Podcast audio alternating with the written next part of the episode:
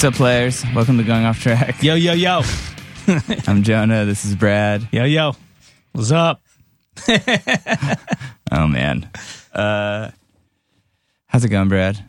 Uh, it's going okay. I'm doing fine. Yeah, I'm very busy. I guess I have. I keep saying that, but I'm enjoying my summer. I'm managing to uh, travel a little bit. you yeah. know, Anything go to the beach. I went to the Beach. beach, for a week. I'm gonna go back down for a few days. Nice. Um, gonna go see my mom's up in the Adirondacks. Very cool. It's a nice place to go during the summer. It's you know it's nice and cool up in the mountains. I don't get up there enough, considering how nice it is. Yeah, me neither. Um, yeah, I'm just straight chilling. You're Uh, about to run off to Europe like a fucking going to pimp. Europe, going to Europe, going to Japan. I'm got some traveling coming up. So, uh, yeah, if you guys know any cool places to check out, and uh, I'm going to a bunch of different places. Actually, it's going to be way too complicated. I'm not, and I'm not going to list them all because it's super boring. And you might actually, you might actually get taken to like some pretty awesome places Yeah. on your trip. You- Actually, you never know. I mean, one thing about Japan, as you know, you get they're the best hosts in the world. yeah, I'm if excited. you have any sort of invitation over there, the people are gonna well, make sure that you have a good time. I just spoke with uh, Fat Mike, and he Oh, gave no. me a bunch of places to go in Japan. No, no, no, no, no, no, Some cool bars, no. some cool places where he said you can get tied up. um, but he also said that you can also just go and like hang out for like whatever a hundred bucks. You can hang out and just drink and watch. He's like, it's fun. You don't have to do anything, but you should check it out. So I don't know. We'll see. Could be a, a different side of Japan Yeah, than would I'm used to. Yeah, Um, not, the Disney side Not the Disney that side. they're so good at. Yes. Uh, today on the podcast, we recorded this one a little while ago. Uh, Kevin Devine, Yeah. he's uh, Sorry, it took us a minute to get out, Kevin. But yeah, Kevin doesn't care. He's a nice best for last, right? Yes, uh, Kevin uh, is kind of not really super good friends with him, but we have a lot of the same friends, and we kept running into each other, and then we finally made this happen, which I'm so glad we did, because this is a really good podcast. And Kevin is um, he also does that band Bad Books with Andy from Manchester Orchestra. Uh, who's in Miracle '86. He's had a ton of solo releases, and he's doing this Devinyl split series thing right now, where he does a seven inch with him and one of his friends. So he did one with first one was with Matthew Caws from Nada Surf, who did one of our live podcasts. Mm-hmm. Second one was with uh, I think with Meredith Graves from Perfect Pussy, and he has a third one um, with I think Tiger's Jaw. Yeah, I think that one's out. But yeah, so him and really cool bands doing split seven inches, and you can go on his site and subscribe and just get them all when they come out, which you should just do because why not? Subscribe to the seven inch. Yeah, that's I- pretty cool. I like the seven inch clubs. I, I used Chuck Ragan was one of the first guys I knew. I mean, I know Sub Pop did that one that was really famous, Yeah. but uh, Chuck Ragan did one maybe like ten years ago, and it was great. Like you forget about it, and every couple months you just get a seven inch. Yeah, and hopefully it comes the same day that your your bottle of wine comes that you subscribe to, right? Yeah, yeah, yeah. I try to coordinate all of my subscriptions So you can pop they all that come wine at the and, same day. and and put listen that to it. seven inch on. Yeah. So yeah, so check out his seven inch series, check out all his music, and yeah, let's get into it with uh, Kevin Devine.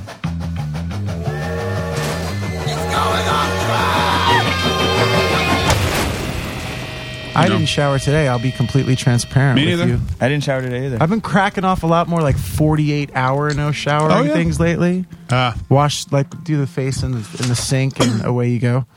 Are you, are you because when you're on tour, I imagine you can't shower. It depends It's a- on the mode of transport. We are, I mean, obviously we can't. I can't even look at a, a bus is like an expense I can't even fathom. But there's all these like mid level things now between a van and that. Those like there's an RV company that rents out to bands now, and uh, those bandwagon things. Have you been on one of those? I have. Those things are so cool until you realize they have no shocks. No shocks at all. what's yeah. a bandwagon? What is it? It's like a converted kind of box truck that they built um, bunks in and like a Oh, yeah. kitchenette. It's Yeah. somewhere between an RV and a box truck, kind of. Right. One small slit window. It's pretty, but but for a band that's a van and trailer band, Yeah. it's like there are aspects of it. You can shower on board, which is we're really sticking to the shower theme. No, man, it's Some- important. someone drove a bandwagon. Oh, minus a bear brought one, and they showed it. to Oh, me. okay. I drove. I actually f- drove it. Drove it when we did it. Really? Um, and it, it you somehow they have it set up so you can be just like a regular licensed driver and um, maneuver that thing, drive that thing. You should not be able to. Really? Oh no fucking way! It's really like this close to a tractor trailer or something like that. The uh, Kevin's making a sign that his fingers are so close together. oh, I didn't realize. Yeah, yeah, like I a am. centimeter. Yeah, they're very, it's very close. I'm watching so much Daredevil and the, the blind thing, on now I'm, feel like I need to explain everything on the podcast. Yes, I'm not caught up. Be quiet. I haven't started. I just had this conversation earlier So this morning. with stupid somebody, good. though. It's. I've heard it's great. Yeah, it's um. Do you read the? Are you a, a Daredevil fan? Yeah, Steven is yeah. a comic savant. I'm half Uh, there. I Well, it's go in and out. yeah. I, I I I'm very I'm picky about writers. Yep. So when Kevin Smith did a run of Daredevil, that's when I got back in. That's when I started getting back into it too, Mm-hmm. Yeah. because I felt like he kind of referenced some of the Frank Miller Yeah. stuff, Mhm. and I, I was into that. I was too young and it was too dark for me for the, the Frank th- Miller. Oh, Then you know, for yeah. sure, I went back to Yeah. it later. Yeah. I remember buying like Frank Miller's, excuse me, Elektra Assassin, and a week later there was a special on like the local news network about like children should not be caught buying this comic, and I'm like, crap, I bought it last week. I'm a badass. Shit, I don't know. And the store sold it to me, Oughtna. Dude, I bought the Body Count CD when it came out at my local record store because I was like a huge Ice T fan. It, like the long box Body Count with Cop Killer on it. Nice. Yeah. And just walked in, bought it, and then all that stuff happened way later. All that Cop Killer controversy stuff didn't happen until after everything was out. I think that yeah, like it was like a time release thing. Totally. Yeah. Then Where they- was your where Where did you grow up? Cleveland. Here? Oh, I thought so I knew you were in Cleveland for AP stuff. I didn't know. So I grew up there. Then I went to school in upstate New York, and then I got hired by AP, so I moved back to Cleveland. Ah, okay. Which was like I never wanted to move back there, but it was like my dream job. And I was like 22. I was like, oh, what do I do? I guess I, You do it I guess you do it. the Yeah. booking. And where are you from? here. Uh, I grew up in Bay Ridge, which I now live back in. So it's like a weird. wasn't necessarily the plan, but I don't live in like my childhood home there, but um, which I assume you didn't either. I didn't know, either. No, Cleveland. no. I- Briefly. Yeah, yeah. I, I grew up in Bay Ridge, and then when we were, I was 11, we moved to Staten Island, and that's kind of where I started playing shows. There was actually a standalone, interesting hardcore scene in Staten Island in the 90s. There were like dozens of bands from there, and like people would come. There was a period of time where touring bands would actually play at this place, The Joint on Staten Island, between like the PWAC and playing it. what's the squat place in the Lower East Side that ABC No Rio. yeah, right. Mm-hmm. Or like Sunday matinee shows at Brownies or Wetlands too. So the, we had like a thing there where people would actually come play shows, and that's where I started doing this stuff. But I'm fascinated by Yeah, I never Island. knew that. it was it, the, the dude, you know, that place Food Swings. Yeah. That guy, Freedom Tripodi, is the guy who opened that place. He's since sold it. Now I think it's actually gone, gone. Is it, or is it still there? That's the kind of place I feel like I go like every four years or something. yes, on like a Friday night at two in the morning. Yeah, and eat like something. mac and cheese and chicken, fake chicken fingers, and They're, they're, the wings were the, The or wings the were- buffalo wings. the were buffalo wings thing. are pretty awesome. But that dude was the guy. He had like a mail order in his living room and he worked at the one record store. Okay. I remember like getting your record reviewed by him on the sticker in the store was like that was hot shit. That was like a big thing. That's so funny. Yeah, it was the, but so anyway, that was that's where I was. So Brooklyn and Staten Island, went to school at Fordham in Manhattan Oh yeah, and then moved back in the to Bronx, right? there that's the main campus and there's a Lincoln Center one. And that's Oh. where I was.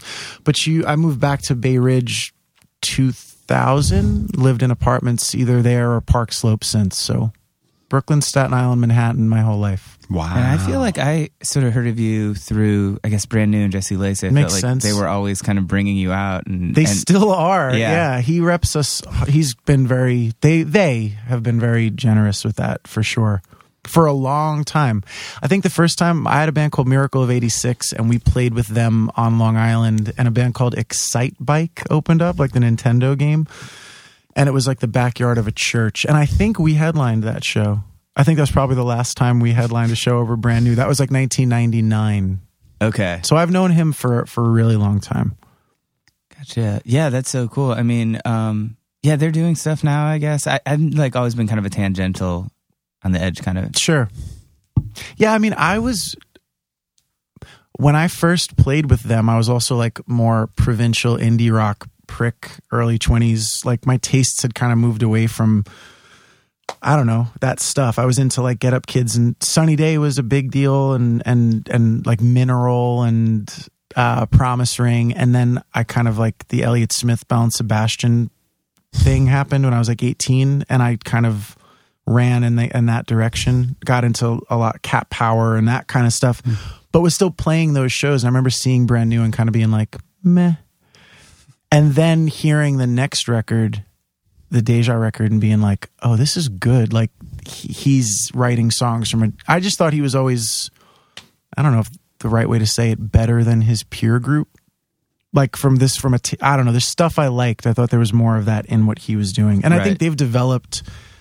Like they're such a different band than that first record. And now I kind of like the first record. I think it's like sweet when I hear them play those songs live. But I remember then being like, you know, kind of half scoffing at it. And yet again, the world didn't give a shit about my my assessment. And usually at that time, if I thought something was like we were asked to play a show with the Strokes at the Mercury Lounge, and I was like, you know, I thought they were like uptown rich kid Right. And then I was like, five years later, I was like, actually, these two records are perfect. and millions of people were right, and I was wrong. So I'm unfamiliar with backing the wrong horse. I don't know what that. You've Yeah. only always cho- chosen correctly. God, I, I think my favorite is Joan and I at a Strike Anywhere show, and we're like, why aren't there more people here? Yeah, This is the best band in the world. they are a good band. You know what I mean? But Yeah. it's that. It's that. I don't know. It's that. The opposite of the of you know. It's the other end of the long tail. right. And best band doesn't always necessarily mean the band there's consensus around too. Yeah. There's a lot of stuff that I love that like 30 people will go see. And sometimes I like that because I don't like crowds or being around. yeah, people. right. You get to have it be your own kind of thing. But then I feel bad. I'm like, ah, these guys should be making more dough than just my stupid ass standing Uh, in the corner. yeah. That's how I feel about every time I see Jake Bellows. I don't know if you ever listened to Neva Dinova. Yeah, but he's- he comes to like Mercury Lounge every couple of years, and it's so good. Yeah. And I'm always like, why is this always at Mercury Lounge?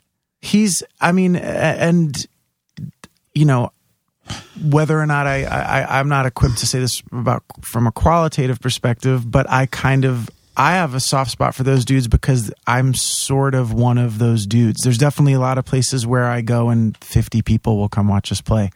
And then there's other places where more than that will come, but not thousands of that. So it's like I remember reading an interview with that dude Cass McCombs, who seems pretty far out, but I, I like a lot of his stuff. And he said someone, I think it was Pitchfork, interviewed him, and they were like, I saw your sold out show in San Francisco and your sold out show in New York. And he was like, Yeah, but you didn't see the three weeks between that.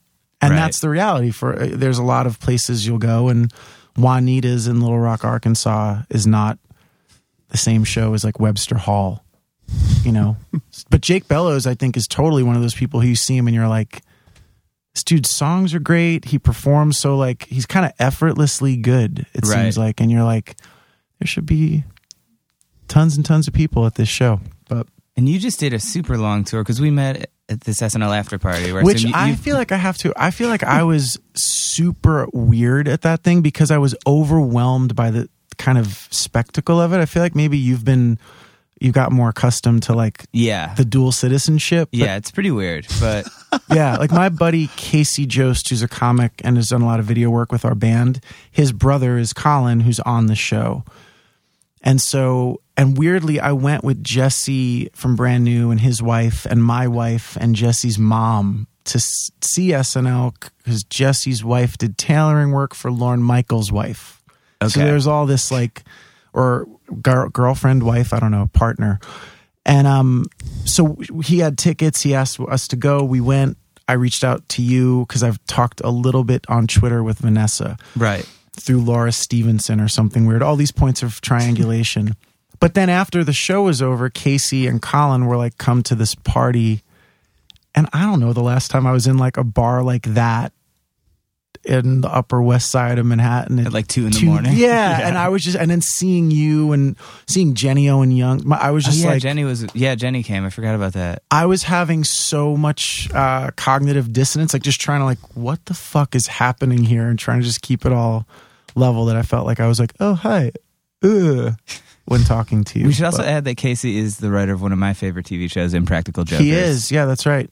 Yeah. And, and someone recently asked me though, "Do you ever get starstruck?" And I was like, I, I was at the stand a few weeks ago, and Sal from Impractical Jokers was there, Staten Island boy, Monsignor Farrell High School. and literally, like, I couldn't go up to him. I was such a big fan, and I So awesome. I told Colin the next week, I was like, I was like, he's like, you should have said something. He would have loved it. I was like, I couldn't, Dude, I can't do it. yeah. which is insane, but No, but that's true. You get I feel like it's more it's kind of random people that actually end up having that. exactly. Yeah. I was at the, the Kmart up by Astor Place, and I was I was getting a prescription, and the guy standing next to me, also waiting, was Jeffrey Wright, Oh yeah. Whoa. who I love. He's like, great. Like he's such like he's one of those actors who like you're just good no matter Everything what you he's do. in, he's great. So, you know, and Makes it better. and I didn't know what I was like.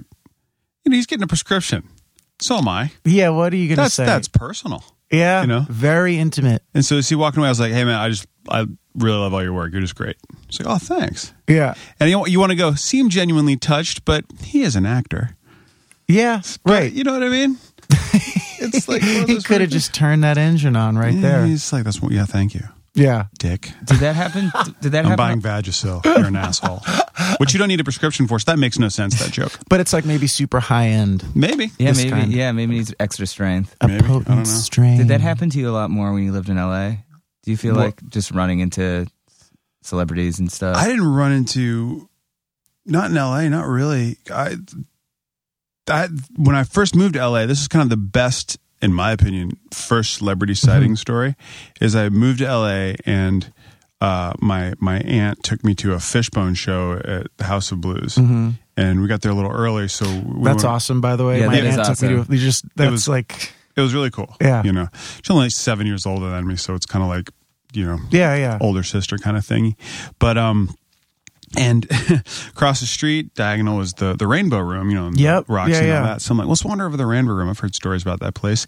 And we walk in, and there's Lemmy just hanging out playing Miss Pac Man, and he went, "You want to play?" And I was like, "No."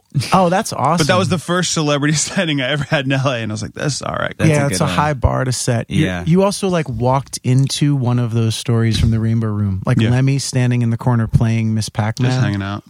You have that now. You are part of a story from there. All it was. Yeah. That's my one degree. That's great. I remember years later actually interviewing Kevin Bacon, and I was like, I, I can't say it.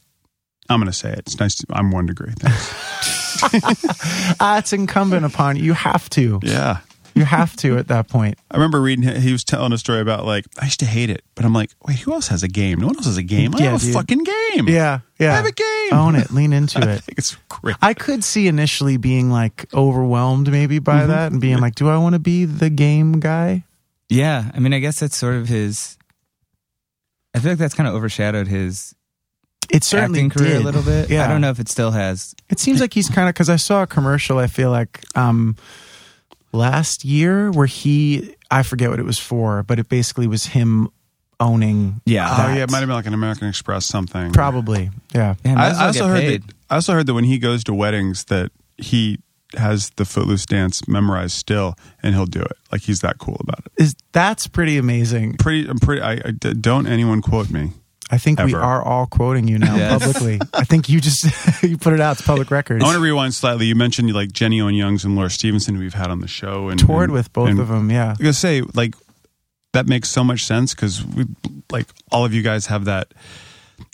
I always get you know you mentioned Jesse Lacey and being a songwriter, but he's in a band brand new, but he's a great songwriter. Mm, you he know what is. I mean? Yeah, I love what he does. Yeah, and it's that weird differ- differentiation of you know Kevin Devine goes out and towards Kevin Devine, but it's not like a band. But you are a songwriter, so is Laura, so is Jenny. You know what I mean? It, that always trips me up. Where um, when you write, do you work with other musicians and have them you know add things, arrange, if you will? usually how it goes and it moves around but like i just wrote something yesterday. We're doing this split single series all through the year and the first one came out in february with uh, matthew from nada surf matthew caws.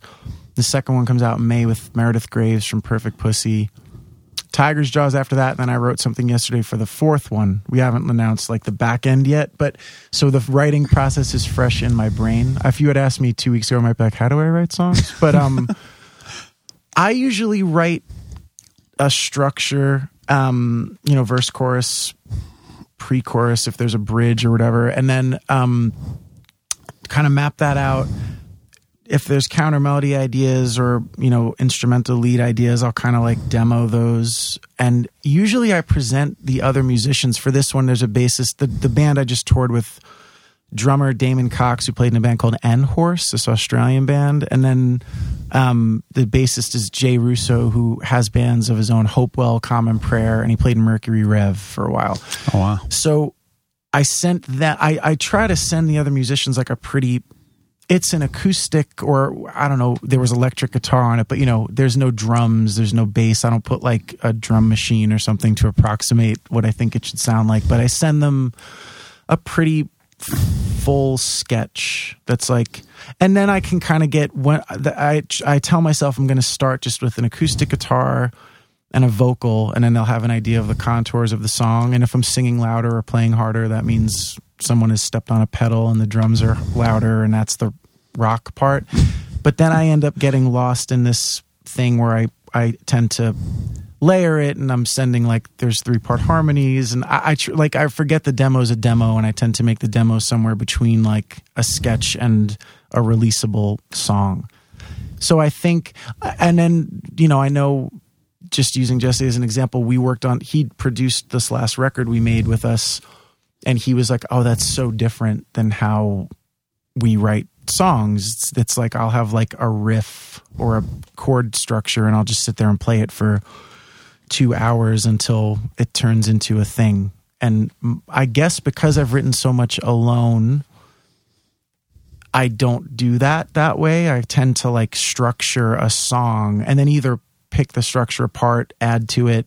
But I kind of have like the beginnings of a song when I would show it to you. I'm sure part of that is also some like bullshit perfectionist impulse to want to like, I have this thing in my head that feels like I should be able to play a song for you half an hour after it's conceived, which is not real.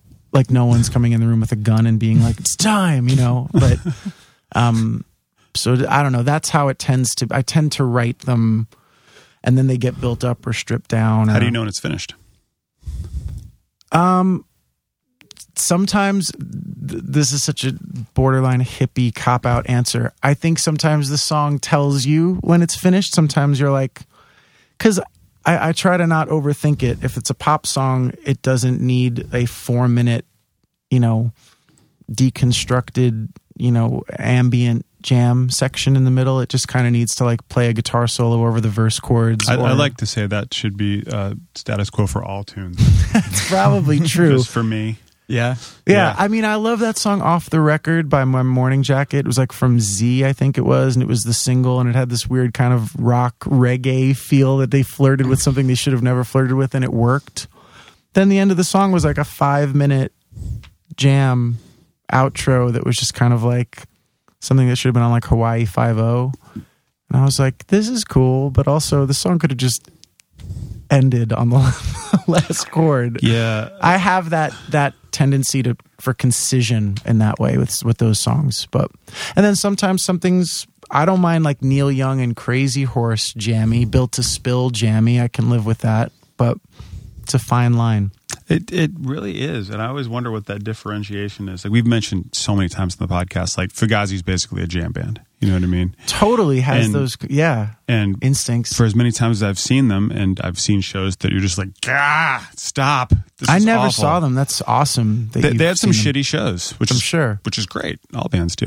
Um, but there's, you know, you get to that moment where you know you're watching them and they're going back and forth. And they're just kind of the dueling guitar thing, and I'm sitting there, and then I'll think, I can do this, but if this was, you know, a string cheese incident, I'd want to kill somebody. Oh, yeah. What is the difference? Yeah. You know, it always fascinates me. maybe mm, maybe the difference is in the information like what the band uh, what the band listens to to get to that place. Or i also think maybe it's even in the skill level because fugazi are all really skillful players but they're all they come from punk. They're all kind of intuitive.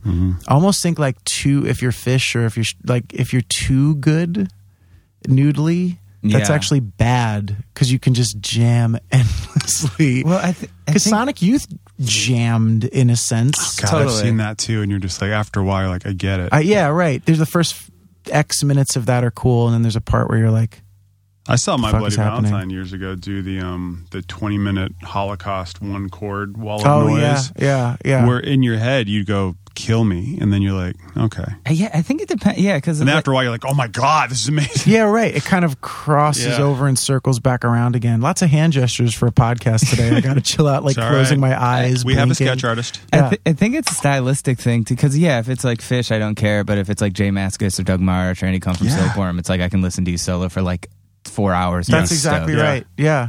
That's and those are the right people. I remember seeing a J Mascis show at South by Southwest a couple years ago where he played alone with an acoustic guitar through a big muff. Yeah, I've seen him do that a bunch of times. It's incredible. It's and then he rips audacious, these- dude. He's solos. Yeah. Like he's Yeah. literally soloing. There's nothing acoustic, else yeah. happening in the middle of a sort of sweet. That's several several shades of Why record. I think it was. Then he'd like rip a big muff acoustic guitar solo, and I was like, I should hate this, but it's fucking awesome. I know, I know. It's it's pretty good. Yeah. But I actually think I took us way the hell off course. You started to talk to me about before we went to SNL thing. Oh, I think I was just. There's no reason to bring it back. yeah, let it go. Yeah. Let it die. I think I was just saying that's how that's how we actually met or something. But yeah, I'd heard about you a lot through Dubin, obviously. Yeah. I think I've whole- seen you play and uh, a number of times, but I don't know. Probably through Mike Dubin. That's how I met you. Yeah, Or- Dubin's been like a long term. He's a he's my friend, but he's also prior to that he was the, one of the first people to ever like champion our music. Like that wasn't from my very immediate circle. I played a show in DC in 1999 with my band, and it was with a band that was about to sign to his Fadeaway Records mm-hmm. label, and they were like, "You should." put out a record on this label and I, that all it was just like yeah sure whatever and then we got home and i think this was pre-email i think dubin called me or pre me having good email and dubin called me at my dorm room and was like on a landline and was like these guys told us you should you know we should hear your band and we went out and ate and that was probably 16 years ago. And he's been part of he got weirdly weird stuff. He kind of helped get me signed to triple crown records for mm-hmm. my solo stuff before i knew anything about their label or twenty five to life. It was they were still i think they were still part of the Is that picture Fred at that Feldman point fred there? feldman yeah Good dude. great and like yeah one of a very dwindling community in the music industry of hmm. like cool people who do it for the right reasons and are fair and smart and I'm unfamiliar. i've never met any I always I always bring up Rick to Life and twenty five to Life to Fred whenever I see him. You have I think to. it's so annoying. Yeah, I can't help it. It's perfect I I Yes. played poker with him once in Dubin. with fred feldman or with rick to life Oh, with Fred Feldman. Oh, okay. that would be awesome No, no. Those days are done. Um, you know what's crazy too is Miracle of '86. I heard so much about. Like I had a perception, especially when I moved to New York or Mhm. when I was in upstate. Like I feel like they had a really big f- following as far as my perception of it, but was i wish that was your perception was reality Well, I feel like that's a lot of bands from that era, especially Mhm. like s- th- things are so locally based. Like I mm. was like a lot of bands I wouldn't really hear about in Cleveland, and then you come to the mm-hmm. East Coast and it'd be like I don't know, Movie Life or whatever. Like these bands are huge. I mean, but in reality, that band, what was it? not really Not huge so much. i mean we it was weird because we didn't tour very much we played a lot in staten island new york long island Uh, bits in brooklyn and like you know we did boston philly dc but we didn't even go out to like chicago or any of that so we did a tour we had a record called every famous last word that was like I think the good one. Like I still like those songs, and that was 2003, and we did a tour with Sorry About Dresden. That was a Saddle Creek yeah, band. dude, I listen to them all the time. Actually, yeah, I like. I really like. I like them. them I too. completely forgot about that band, and what a rough name. Tough Yeah. name. And actually, we had one of their shirts uh, in Europe on the subsequent tour, and definitely like I kind of wasn't thinking about. Yeah, it's a tough You shirt to wear in Germany. No, were like, yeah, that's the the worst. fuck is wrong with you, man? But um, Oh God, but they uh, we that the war that, was done. Yeah, leave it alone.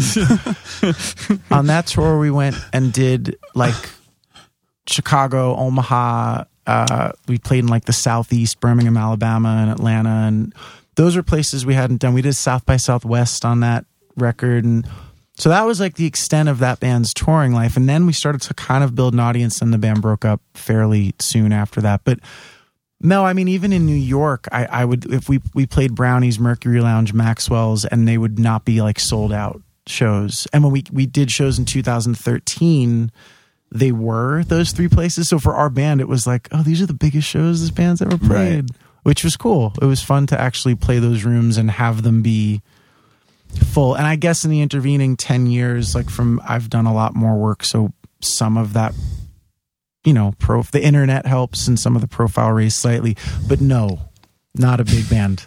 not a big band. Well, everybody has that.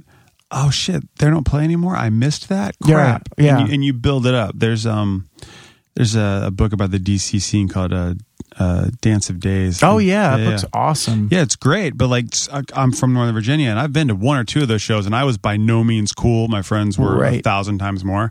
But there's a couple of them. I was like, I was there. There was fucking nobody at that show. Yeah, You know yeah, I yeah, mean? yeah. and it just comes off that way. Yeah. And it's, but it's interesting because you know you you build up in your head like whatever it is. Like I, uh, for everyone I know who saw the Misfits in the '80s, there'd be their first response is, "Yeah, Yeah, like not good. no, no, Yeah. don't." It's like it's like listen to. I remember listening to a Misfits bootleg in high school, going, "Is this is this all t- tuning? Yeah, right. this that- is supposed to be cool. yeah, that sounds awful. The songs are good when Yeah. they get to them. Right, right, right, right. I mean, I think part of the thing with that perception too, maybe in in, in that scene, it, it's proximity in some respect. I feel like with us, we became when Brownies used to do the Sunday all ages matinee shows. We kind of became the like band. We were the like in-house opening band for any like touring emo or indie rock band that played those shows. So maybe part of the perception is like we would be on bills with Right, right. all those bands bright eyes cursive rainer maria and then all the long island stuff brand new and taking back sunday and so there was lots of and we like Desaparecidos and rilo kiley and there was a lot of us playing with there's a lot more i mean i could think of that we did we did lots of those shows that were regional but we never did tours with those bands which would have been killer. But um i was in school and i kind of didn't prioritize touring till i didn't really really go out a lot till i was like 23 4 5 What were you studying in school? Journalism and english and doing this- Terrible. yeah No career with that at That's- all. right, Jonah. Mm-hmm. it sort of seemed to me like either path was going to be like you might not make any money and it's going to be hard so it was like well let's try i love the music one and i like the journalism one mm-hmm. so let's see how it shakes out and it's still shaking out Yeah, yeah. Just is. yeah exactly but Do you write? I mean, do you like like when you say journalism? Like, what did you gravitate towards? Was it you know? my ta- my like uh I, I think that i would have been really limited because i feel like you have to have my brother writes about basketball for yahoo and that's a specific thing and he's super knowledgeable and curious about it and he's got a funny voice and he's like growing in that world by leaps and bounds it's awesome to watch but I was like, I'd write about something I was super interested in, and then anything outside of that, I was like flatline brain dead. And I feel like when you start in journal, like he got to that place, but he spent four years, like he was like a beat reporter for the Bay State Banner, which is like the African American paper of record in Boston. He was uh, he wrote for like Tech Target, which is some super inside baseball tech website. Like you have to do stuff that's not just like I want to write a think piece about Eminem. Right. Like you can't really start there in that or my experience was not that. So I feel like um I didn't have the like get down in the dirt you know, or the intellectual curiosity even to kind of be good at it. I don't think. I think I would have probably fallen off pretty early. Well, there's that hard thing where they're like, all right, you know, the, the dues paying aspect of you have to write about stuff you could give two shits about it Right. and make it sound like you are. right. And the dues. I'm assuming. yeah, but I mean, even in, in music, it's like you have to write about so many bands that you don't care about. That's right. like. Exactly. That's Yeah, right. You're like, well, yeah. I'm writing about music, but I'm writing, you know, about Exactly. whatever Finch. Right. And that's why There the- goes that podcast. Thanks, Jonah. Those guys actually already hate me, so that's why. that you was like this is a safe one. yeah, I wrote. we some- have to get I them. wrote something, and then whatever. What do you want to go there? Yeah, I don't care. I want to know. Um, I wrote something about like looking back on the summer of screamo, like that 2002, where it's like Full Collapse came out, Yeah. and, like that used record and all that stuff. oh, the, yeah, that's right. And I wrote like a piece, kind of revisit that New York Times piece, and I revisited all the bands they talked about and kind of Mm. what they were doing now, and Thrice, and then Finch was in there too, and I said something like, "This is a one band whose record like kind of doesn't really stand up." Oh, dude, I read this. Yeah, yeah. it sort of got back to me that those guys saw that and like we're not psyched on it, but I stand by what I said. And, I, I'm sure they're super nice dudes, but I mean, what? But you're not writing a super nice dudes review. You're writing about your how you your taste in music and your Right. knowledge set. you know? right, and it wasn't like a personal thing. I wasn't like, and these guys are dicks. No. like, I don't know them. But I feel like that's the community has sh- the internet's made everything so small and uh, things get back so quickly that I don't know. I kind of like reading stuff that's um, honest and critical, even if it's stuff that's about me, because it feels like people now feel like they have to be either either like too nice or like super hot takes that are just like um kind of like reflexive and nasty. So something that's actually thoughtful and that's like, you know, I don't think this is very good and here's why. Right. Well, like you said earlier, qualitating is a big deal, you know. But I, I always got this. nodding. This, This, this, is awesome. You're It's nodding really again. amazing. Kevin is if- nodding vigorously. we, we we have this podcast. We have to be the Foggy Nelson for Matt Murdock. We Yeah, I think to that set the tone everything. early on. Yeah.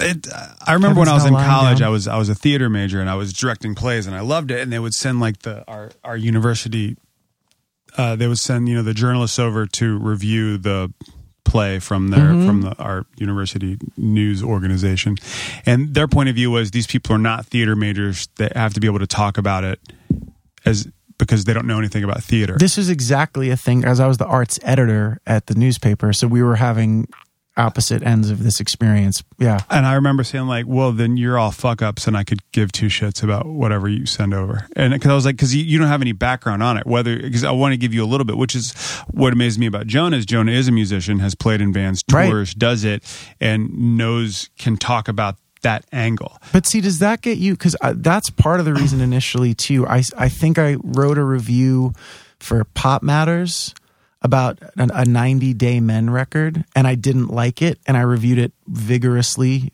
negatively, and then played a festival with them. And I kind of realized, like, oh, this might become it, it fairly quickly a conflict of interest. Yeah, it's it's hap- It doesn't happen as much to me. When I was at AP, it happened a lot because I was like the reviews editor, so I would have Mm-hmm. Yeah. to review tons of stuff and not like it, and then it would the bands would play, and of course I'd be playing with like my friend's band, and Yeah. like they'd try to call me out. Like I had I had a thing with so many bands, Yeah, yeah. um, but. And even when I was writing Steven's show, there were some bands that would come in, and Steven would be like, "Jonah's writing this show," and they'd be like, "Send him down here." Or, really? like- Did anyone ever actually say something to you? That happened once, but that was my fault. Yeah, and, and a lot, Yeah. to be honest, al- almost no one really said anything to me. hmm Um, Which is, you know, very rarely. yeah. But um, but yeah, it was. It's not really fun to like go to a show and then be like, ugh, these guys hate me. like I know I'm gonna have some weird. sucks. Like I had someone from a band tell me I didn't know anything about music. Like, and it's like, I don't know, man. Like, I just want to be at the show. Yeah, and Yeah. It's, so it, it was kind of weird. I don't, and I don't really do a whole lot of like reviews anymore. And I, Mhm. especially if it's a band I'm friends with, to me, it's like I just rather would not write about it whether I like it or not because Yeah. it's not worth throwing away whatever I have or not throwing away, but like it's not worth that awkward interaction for like fifty bucks. Like someone else can write that one. No, I, that's and that's a pretty. I think that's a good uh, operating baseline there. I because it's funny. I don't.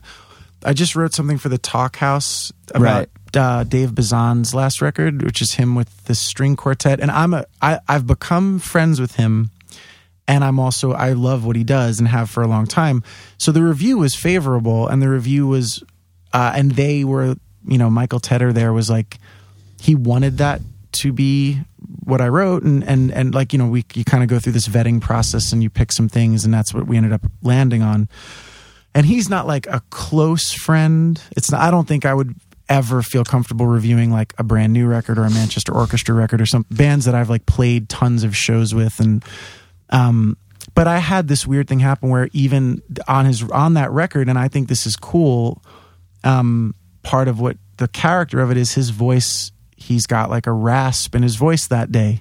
And part of what I liked was that it's like, well, some days that's the voice you show up with, and if you tour 180 days a year, someday you're gonna have like not the clear angelic Whitney Houston voice, but you're gonna have like the you know Right. rip in your throat. And he and it kind of add added this quality to it because there's these string arrangements and it's really beautiful. And then his voice was this other quality. And after I put it out there, I had this moment of like, I hope he's not going to be bummed that I called out the fact that his voice was because I meant it as a value added thing, but it is calling attention to the fact that it wasn't perfect or whatever. And of course, he didn't give a shit. But I had this thing in my head about like, ah, fuck, did I like, I don't know. But that's part of a critical apparatus, Right, isn't it? It's like describing the thing you're. It- it's listening ins- to. It's insane that you bring up Bazan because I actually, I know it's coming up on ten years that he put out that headphones record. Yeah, that's right. And I reviewed it for AP when it came out, and I am a huge Bazan fan too, and was sort of. You know, we knew each other, and I gave it a pretty bad review. Right. I actually like it a lot now. That's but actually at the time, things move around. Yeah, too. and I was Yeah. like, I was like, said something. I was like, Ugh, doesn't this guy know like this keyboard has more than one sound on it? like it was like, and and I and, and I remember I would always go see him, and that was actually my review. And I went to go see him uh, when he'd put out that first Dave Bazan thing, that five song EP, uh, fewer moving parts. few moving Yeah. And he had just put it out, and I was. He was like, "Hey man, I saw your headphones review. Like, I really liked it. I thought it was really good. Like, it was really constructive. Like, I think you really thank you for like." And I was like, He said this while punching him. That's the thing. That's Yeah. no, but it was it was so nice because I had been dealing with so much shit about like this band hates you, this band hates you, like blah blah blah, and it was nice just to hear someone be like, I read this, not that like I I know what I'm talking about, but just like it wasn't like fuck you, man, like Well, it also shows an understanding of the exchange. Like if you're gonna make music and it's going to be, um, it can't just be like you're cool with the good reviews and you're like personally vengeful about the bad reviews. Part of the deal, if you're putting it out in in the world, is, I mean, if you're gonna like, especially if you're gonna like have a, a publicist or a label who's gonna try to, if you're trying to get press, you then can't really be pissed off about n- people who might not like it. You know what I'm saying? Yeah, like I, do, but I think it's different. Like I think it's different in the case of you or Bazan or some. Like I guess for me, like musically, I play guitar in a band, Mm-hmm. so no one's like this song's amazing except the panned right guitar. this riff sucks. Like why would Jonah you know- pick this? Where it's like with you or someone like that, it's like it's your words. I feel like you're putting more of kind of yourself into it, so I understand why it's easier to take it personally. It does. It's not that it's, of course, it's not that it's not personal, but I guess what I mean is like, unless someone's being vicious and personal, Right. if they're just being like, I don't like this music, well, you know, you're not going to please everybody. We just had, we did a tour as a three piece, this last band one, and I was setting up two amps and putting like a slight delay to the second amp to make it stereo spread, take up more room. And we were loving it. And it was really cool to play more lead lines and try to like fill in some, some space. Um, and like the one kid that you know you this is also more about like a hundred people can say dude this is fucking great and this one guy came up in santa ana california like i went out to The go to the observatory. merch table yeah It's a great venue. Yeah. i like it there I yeah and this one kid came up as i went out to the merch table like 10 minutes after our set was over and he was like the first guy. And this is two weeks into the tour but he came up and he said can i give you a piece of constructive criticism? And all his girlfriend was there. She put her head in her hands. And i this my brain is like yes he can. Yes he can. Of course he can. You're out here. This is and he said can you please promise me that you'll never again tour without a second guitar player? I missed many of the lines. And i thought i was like screaming in my head like who the fuck do you think you you're the who, who made you the arbiter of what constructive criticism is? Who's to say that's constructive criticism? But instead i said well i can't promise you that because we just did it and it may happen again and you know our other guitarist is having a kid and we also kind of liked the way it sounded. So i can't promise you that but you know i'm sorry if you didn't enjoy it. And he said well thank you, you know, and walked away. And I want, I took that as a sign of personal growth. Now I'm talking about it in public. And if he hears the po- podcast, he'll be like, he'll know. Kind of sounds But- like one of ours. Yeah. It does. That happened to me recently about this podcast. Do you mind if I give you a piece of constructive criticism? It was like the comic book guy in The Simpsons, basically. Yeah, some someone tweeted at me like, "I dare you to do an episode of Going Off Track where you don't say the phrase I feel like." well, that's a really like fine point critique. And I, of course, took it the totally the wrong way and was like, uh, "I don't know, man. If it bothers you that much, don't listen to it." Is that the wrong he- way to take that? I don't know. He wrote back. He was like, I, "I don't think you saw the humor." Like, I think he was trying to be friendly and like joke around. Sure. But I immediately just took it super personally and was like, The internet's weird like that, though. Yeah. The problem with tweeting and texting is Yeah. you can't. And then you I can't felt tweet bad. sarcasm. No. "You can't." tweet." So then I felt like a dick. Yeah. So it's like, I How, can't. how did win. that make you feel? He's trying to set you up. That was good. feel like I feel like it like made me like feel, feel like like, I feel like now it makes me super self conscious Yeah. about saying that. which is you can't you you know you can't produce in that environment. Right. So I want to apologize to that guy though because maybe maybe I don't want to apologize. to I feel like you don't need to. criticism Yeah. I'm All right, wondering- Let's edit that apology out. Um, this is a weird thing. Can I pause for a minute to pee? Sure. Is Yeah. that okay? Definitely. We're going to keep recording Yeah. Yeah. because we don't know how to shut it off. All right, Yeah. keep going. It'll be so fast. I'll yeah. be right back. Yeah. Go for it. So Steven, I don't think this has ever happened before. No, it has, but we've always had the ability to cut it out, but we haven't without Brad here. Yeah, for I those don't- listening. I mean, I don't. I think we should just leave it rolling. Let's talk. I ab- think we let's have talk about you. I, I I spent. I s- slept over your house last night. That's weekend. true. That's true. We saw pianos become the teeth. they were they were Gates. amazing, and Gates and uh, Loma Prieta. I can't remember. I know, it's, I know it's Latin. Maybe. Sorry, guys. maybe. And uh, yeah, that was a fun. That was fun. Fun. Jonah got to wake up, and uh, my children had been awake almost two hours before Jonah rolled out of the bed across the hall from them, which was impressive because I can sleep through anything, dude. you didn't hear the screaming of "Daddy," which is followed by me going, "Your legs function. Why don't you get up out of bed and come in here?" And I, I think my favorite part was when both of your daughters would just run halfway around the house, see each other, and shriek as loud as they could, and then run to the other side and do it again, and then just keep doing it. Yep, that's pretty much it. That's why. It was so funny. That's why I, I cut down my uh, cable package because I don't need a lot of the channels I used to. I can just watch them run around and scream. Yesterday, I watched them one explain to the other one how to jump. Okay, you got to bend your knees and jump forward. And the other one would get up. They have names. just get next to like, okay, that's it. Bend your knees.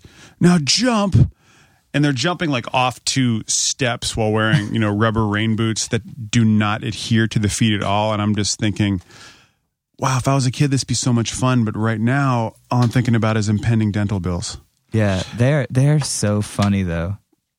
Now, Ke- Kevin, we took the moment What have you guys been to, talking to about? let you guys uh, the the humor in my children. Jonah stayed over at, at my house this past weekend after a show and got to see full on, basically my life, which is watching my four year old twins just.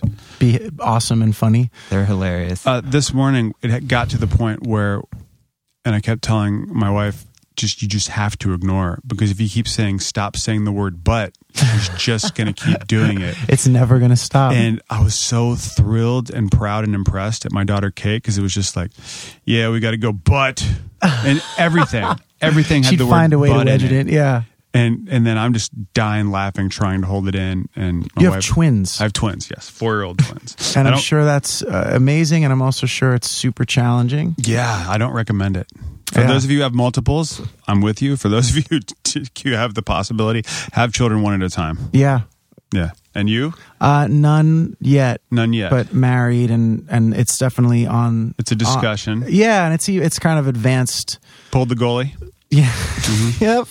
And so we'll see. I mean, and I I, Yeah. I think in my 20s I definitely had a lot of like socio-political arguments against in my head about having a family and and and most of them delivered over like a dinner plate full of lines of cocaine pontificating at six in the morning and so that's gone away and so some of the the arguments are still there Oh yeah. but all I know is one day it was like if that was like a padlocked door at the end of a long hallway with no lights, now it's like well lit and it's open and there's like you know, That's what your twenties are for. Um, stupidity and trying things that you're like, this can't hurt if I do it once. Yeah, or for seven years. Yeah.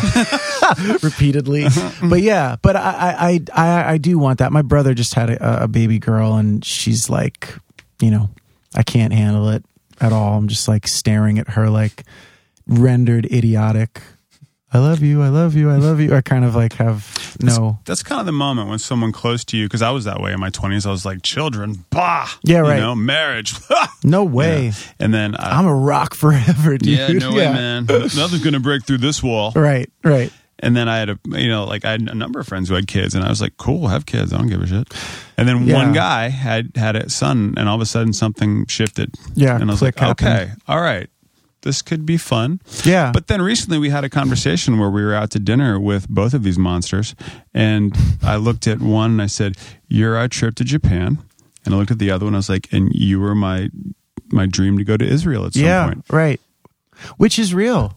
D- Completely. Yeah. We're never leaving the house. and, and uh, the thing that that because I this is I'm I'm not going to not do music. It's what I've I've kind of now it's at that, and I'm sure you both know this and relate to this. I feel like you're like far enough in the woods that turning around makes less sense than just keeping straight. And I would rather do it than than do other things. But it's also like now that's how I make a living in the mm-hmm. world too.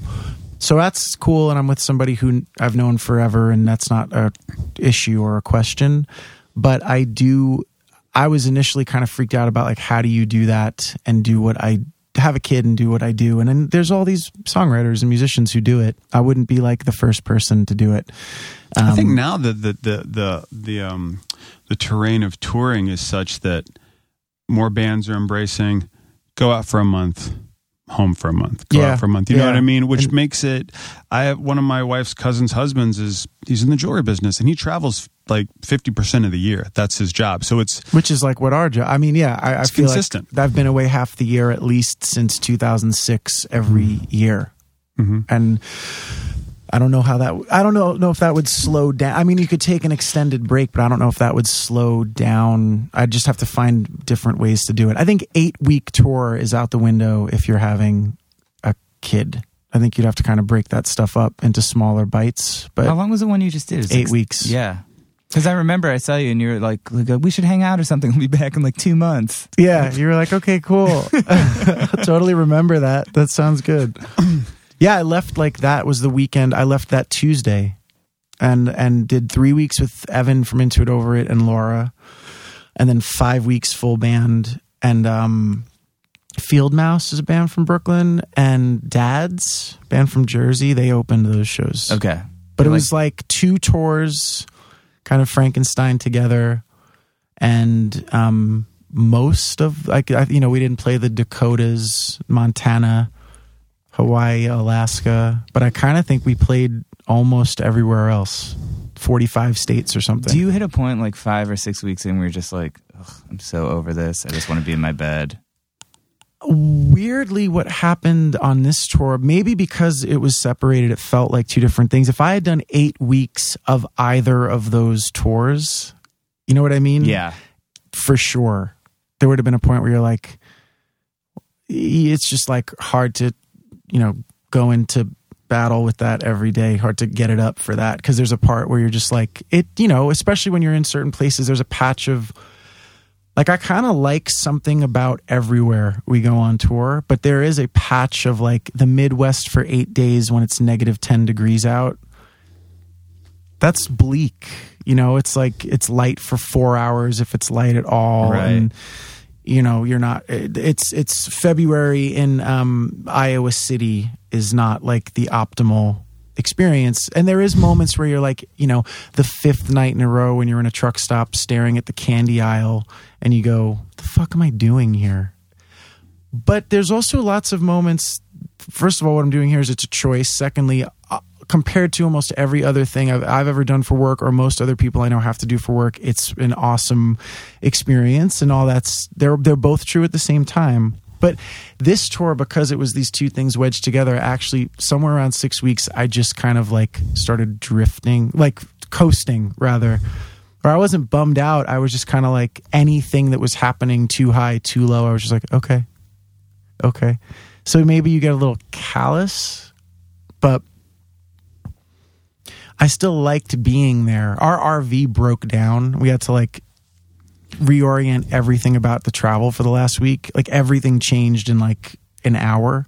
And it was kind of like went from like you're sleeping in the bunk to like pack up as if you're never going to see this thing again because it's not leaving this parking lot in Houston. And let's get an Uber to the airport to rent a minivan and let, you know, like just figuring all this stuff out in real and call the support band, see if they can take the gear in the trailer, all of that. Yeah. all of that maybe if it happened like the fourth day of a tour would have been like this manic it was just more like okay sort of like collecting your shit and like one foot in front of the other so in that respect it was kind of good but then i got home and it was like yeah it was almost like the range of color came back more and i was like oh yeah i don't know if i want to see this much That is a rough time to tour. You're not really following the summer. You know what I mean? no we did four seasons in like eight weeks Oh my god. There was, there was a literally 100 degree Fahrenheit swing between the coldest and the warmest, and they were separated by like 12 days. It's like 90 degrees in San Diego on the 10th of March, and it was like negative 10 in Iowa City on the 28th of February or something like that. So, but, um, I don't, so that I think, yeah, that's, that's long. That's long without kids. That's long Yeah. Single. That's Dude, long. I don't, I don't know how bands do it. I, I find it deplorable. You know, it's like, and, and I'm one of those people like, yeah, when are you guys coming to my town? Right. But it's just, just like, oh my god, leave them alone. I kind of have a feeling it does some kind of weird disc defragmenting thing to your brain that even if you think you're fairly healthy about, I have a feeling like five years down the line from now, I'm going to be like, oh, I'm weird. Like this just kind of, because you're kind of living two lives.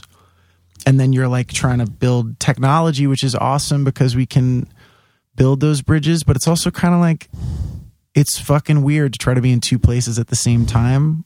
And because even with that phantom attachment you kind of can't. So i kind of feel like there's a i bet that i feel like there's a psychological strain that comes with it. And i can't figure out if i should try to make tour more like home or home more like tour. And i keep trying to like it's like a science experiment like try this here try this here and see what like would normalize it because for me it's the adjustments that are weird If you had the option, you know, to have the career without touring, would you bail on touring? I don't know. I actually really like touring. A lot of people I know, I mean, I like aspects of it a lot. If I could be in a band, if, if I was like a, a big enough artist that I could do maybe like half as much touring, but still do a couple months a year, like I like going out on tour.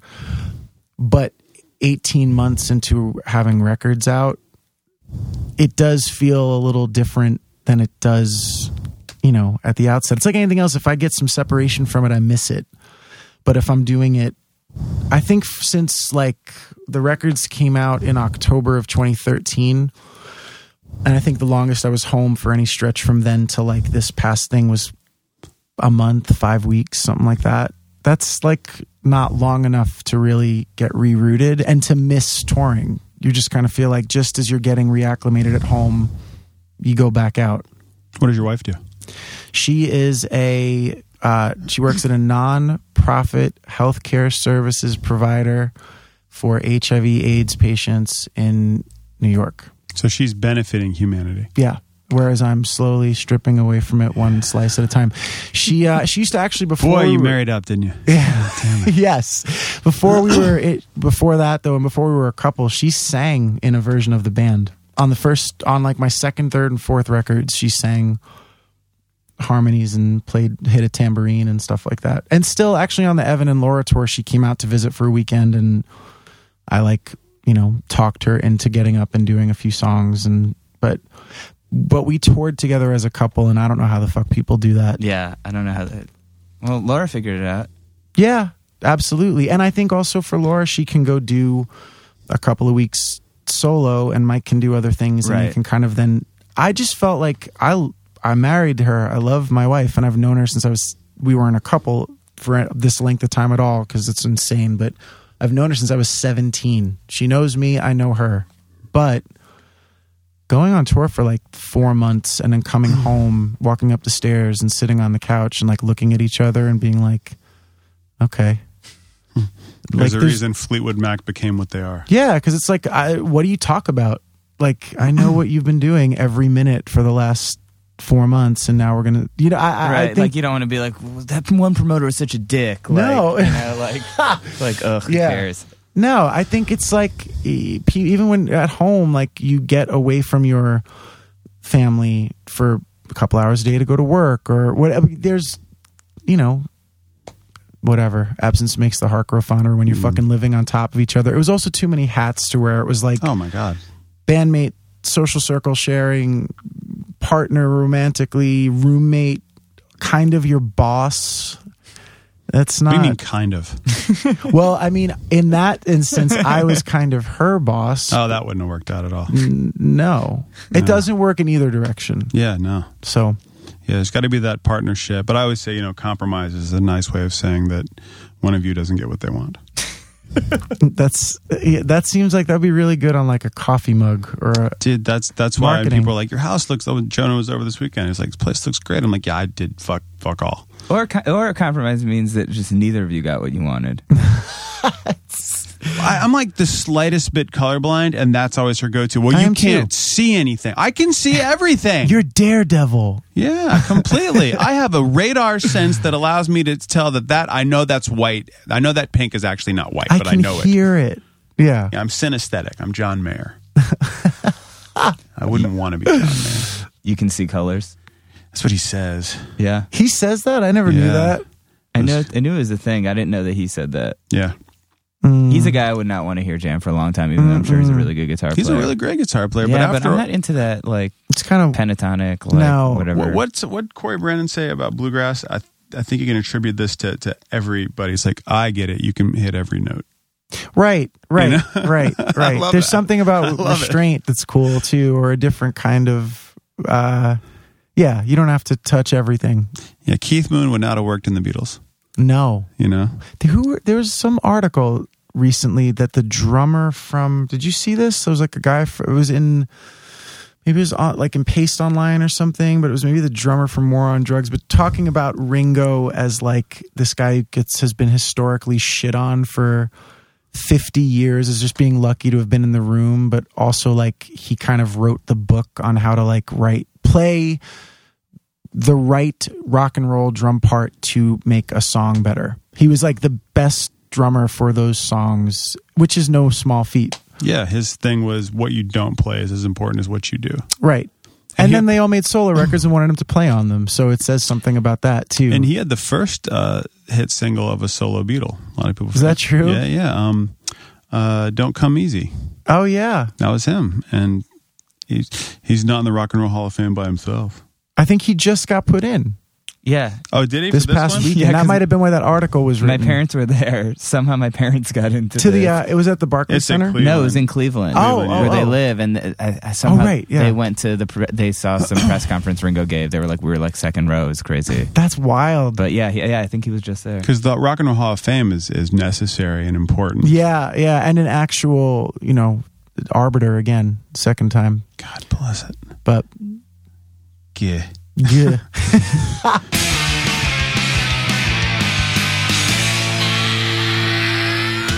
Oh my god, it just touched the mic. it was by accident, but I got the dirtiest look from Brad.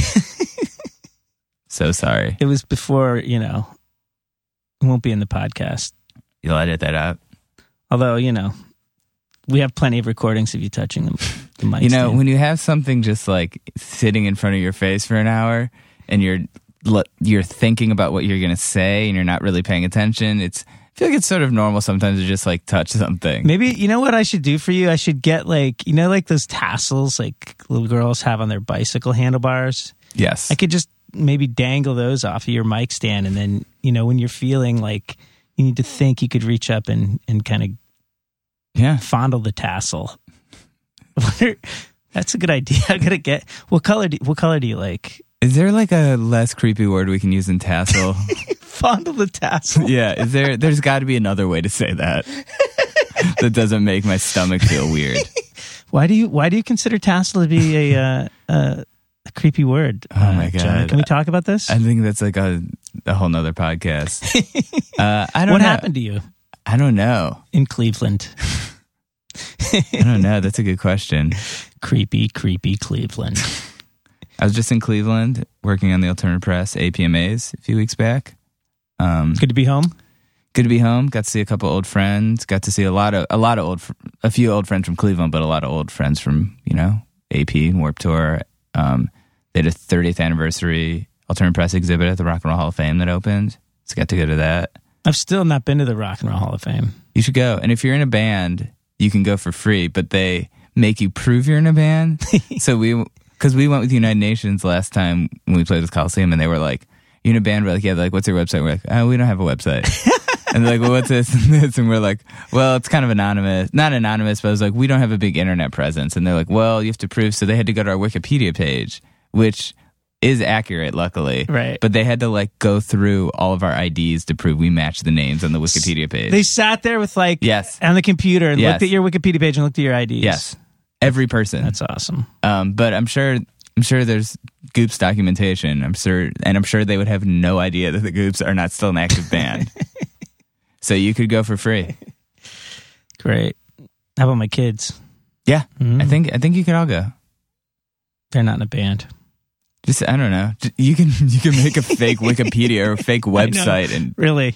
Save a few bucks. Yeah, it would be very easy. It was not it was, the vetting process is not that difficult as long as it says your name in relation to a band. Interesting. I wonder how many people try to say they're in bands though and aren't, and they look it up and they're like, "Sorry."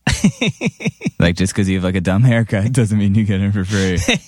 Anyways, who knows, right? Who knows? I guess we'll never know. Uh, but yeah, thanks to Kevin Devine for coming on the podcast. Uh, check out his Devinyl Split series. Check him out on tour. He's always on tour. He's going to the UK with the Front Bottom soon. So uh, check him out. Uh, donate to us on iTunes. Check us out on Twitter. Um, just tell your friends about going off track. Tell them. Tell them all about it. And we'll be back next Wednesday. Um, okay, bye. Do the podcast. Podcast.